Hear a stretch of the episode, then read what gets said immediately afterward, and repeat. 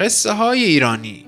قصه های ایرانی پادکستی است که توسط کتابخانه مهر تهیه و تولید می شود این قصه از کتاب افسانه های ایرانی نوشته محمد قاسمزاده انتخاب شده.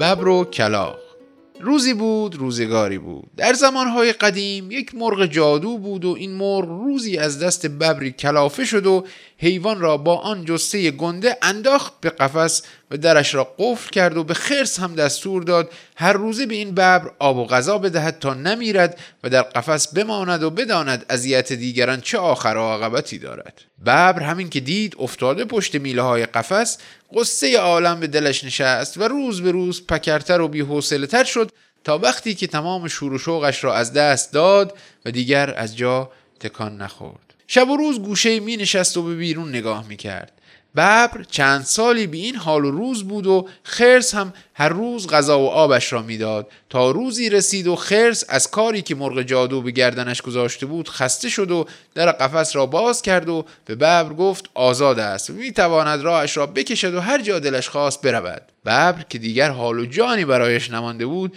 آرام بلند شد و از قفس آمد بیرون. از طرفی چشمش هم از خرس ترسیده بود و همینطور که می‌رفت نگهبانش را میپایید که ناقافل کاری نکند. ولی خرس از جا تکان نخورد و ببر هم راهش را کشید و رفت میان نیزار و همانجا گم و گور شد. ببر که رفت خرس کلاق را که روی شاخه درختی بالای سرش نشسته بود آرام صدا کرد و کلاق تا آمد پایین گفت دوست داری یک کیسه گردو داشته باشی؟ از اون گردوهای پوست کاغذی کلاق که مانده بود چرا خرس امروز به فکر اوست؟ گفت مگه میشه من گردو دوست نداشته باشم؟ ولی باید چیکار بکنم تا این گردو نصیبم بشه؟ خرس گفت کاری باید بکنی که زحمت زیادی نداره. ببر آزاد شد و رفته میون نیزار. باید بری و ردشو بگیری و ببینی اون کجا خونه می‌کنه. وقتی خونش رو پیدا کردی با اون روی هم بریزی و دوست بشی و بعد بیای و نشونیشو بگی. کلاق گفت اگه می‌گفتی با عقاب و کرکس سر دوستی باز کن باز یه حرفی. دوستی کلاق و ببر نوبره. از قضا ببر از وسط راه برگشته بود تا چیزی از خرس بپرسد که حرفشان را شنید و لای نیها قایم شد تا خوب از کار خرس و کلاق سر در بیاورد. خرس و کلاق هم که ببر را ندیده بودند کارشان بالا گرفت و خرس وقتی دید کلاق زیر بار نمی رود از کوره در رفت و گفت یا می‌روی و با این ببر دوست میشی و خبر میاری یا روزگارتو سیاه می‌کنم. کلاق گفت یک کیسه گردو اونقدر ارزشی نداره که جون خودم رو به خطر بندازم. خرس گفت حالا معلوم شد که وسط دعوا نرخ تعیین می‌کنی. باشه به مرغ جادو میگم. باغ گردوی بالای رودخونه رو به تو بده. کلاق گفت این حالا شد حرف حسابی. برای یه باغ گردو میشه رفت دنبال خطر ولی یک کیسه نه. ببر که خوب سر از کار خرس و کلاق در آورده بود را افتاد و رفت و رفت تا بعد از چند روز رسید به خانش و آنجا دراز کشید تا بعد از این همه سال فکری به حال خودش و زندگیش بکند. تازه لم داده بود که شیر جنگل و پلنگ آمدن دیدنش و چیزهایی هم پیشکشی آوردند. روزی کلاق از راه رسید و تا پایین آمد شروع کرد به چاق سلامتی و خوب که احوال ببر را پرسید از هر دری حرف زد. کلاق داشت زبان میریخت و ببر هم خیره شده بود به این پرنده و نگاهش می‌کرد. حرف کلاق به اینجا کشید که چرا با در همسایه نمی جوشه گوشه نشسته و قصه می‌خوره. ببر که با زحمت جلوی خودش را گرفته بود و نمی‌خواست همین اول کار کلاق را شل و پل کند گفت من دیگه با کسی کاری ندارم.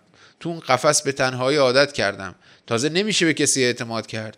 هر کی با تو رفیق میشه تو زرد از آب در میاد و خیانت می‌کنه. اونم به خاطر یه لقمه غذا. تازه تو اون قفس سوی چشمم از بین رفته و خوب نمی‌بینم. این خرسم اونقدر گوشت خر به خوردم داد که حسابی خنگ و خرف شدم. کلاق گفت تو مدتی میان حیوونا نبودی و باید خیلی مواظب خودت باشی. این شیری که شب میاد خونه تو تا دیر وقت میمونه خیلی خطرناکه. یا همین پلنگی که دیروز نهار مهمونت بود. حرف منو قبول کن و قید دوستی با اینا رو بزن. ببر گفت گوشام دیگه سنگین شده و درست نمیشنوم. بیا جلوتر رو حرف بزن. کلاخ که نمی‌دونست ببر چه خوابی برای اون دیده رفت جلو و تا خواست دهنش رو باز کند ببر چنگ زد و اونو گرفت و شروع کرد به کندن پرهاش. کلاخ که جانش را در خطر می‌دید سر و صدایی را انداخت که آن سرش ناپیدا. در همین لحظه سینه سرخی از آنجا میگذشت و تا دید ببر دارد کلاق را می‌کشد آمد جلو و پرسید با کلاق چه کار داری؟ ببر گفت اومده بود خبرچینی برای خرس.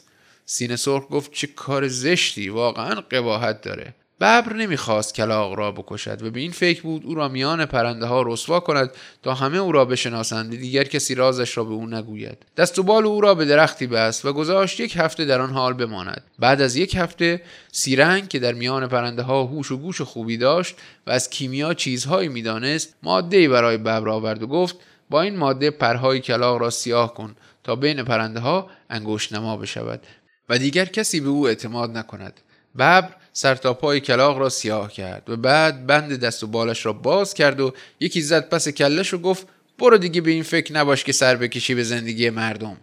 کلاق خودش رسوند به مرغ جادو و همه چیز رو براش تعریف کرد که با وعده باغ گردو که خرس به اون داده به این حال و روز افتاده. حالا اون کاری کنه که پرهاش عین سابق رنگ به رنگ بشه. مرغ جادو گفت دیگه کار از کار گذشته. اون باید با پر سیاه زندگی کنه تا دیگران بدونن خبرچینی چه عاقبتی داره.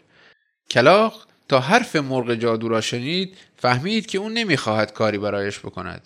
گفت اگه اینطوره از امروز دست از کار گذشتن بر نمیدارم و تا یه چیزی رو پیدا کنم همه رو خبر می‌کنم. اینو گفت و پر زد و رفت.